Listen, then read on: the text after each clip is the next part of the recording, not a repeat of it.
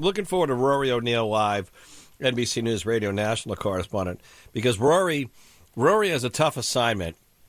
This twenty thousand foot, what America thinks on pretty much just about everything. I, am really looking forward to this one. So, Rory, without me asking questions, I want you to run with this. Take your time because I'm really curious on what America thinks on everything from the presidential election to Congress. Take it away, Rory.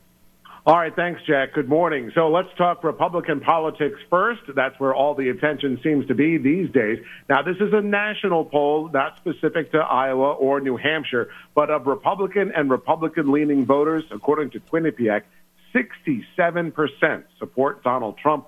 The next closest uh, are runners up in this, both tied. Nikki Haley and Ron DeSantis tied at 11%. So a 56 point margin there for former, for former President Trump uh, in a primary. And now on the Democratic side as well, by the way, interesting, Joe Biden gets 75%, 13% though for Marianne Williamson. And in the general election, go head to head, Biden v. Trump, you get about a coin toss, 47 46, with Biden getting the slight edge. But if you make it a three person race, Biden, Trump, and Robert F. Kennedy Jr., gets a bit more interesting.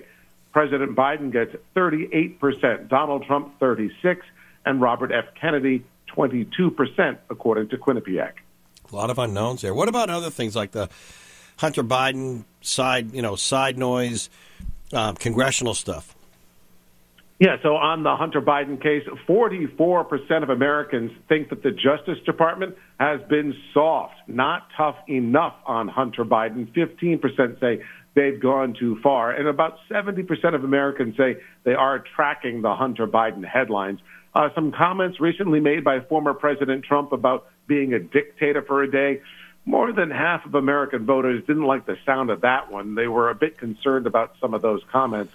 And when it comes to the impeachment inquiry, again, equally divided, uh, 46 49, so within the margin. But interesting, though, 17% of Republicans did not favor uh, an impeachment inquiry into the president. Now, I don't have the poll in front of me, Roy, so if it's not there, you, yep. you won't answer. But what about the border and immigration and migrants and all that stuff? Well, they asked specifically about uh, how President Biden's job performance is 38% approved, 58% disapproved. That's holding flat. Specifically, how is President Biden handling the situation at the Mexican border? 27% approved, 63% disapproved. Wow.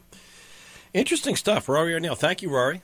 And one happy note 62% say 2024 will be better for them than this year. Good. Good. I, I'm an optimist. Thank you, Rory. Thanks, Jack.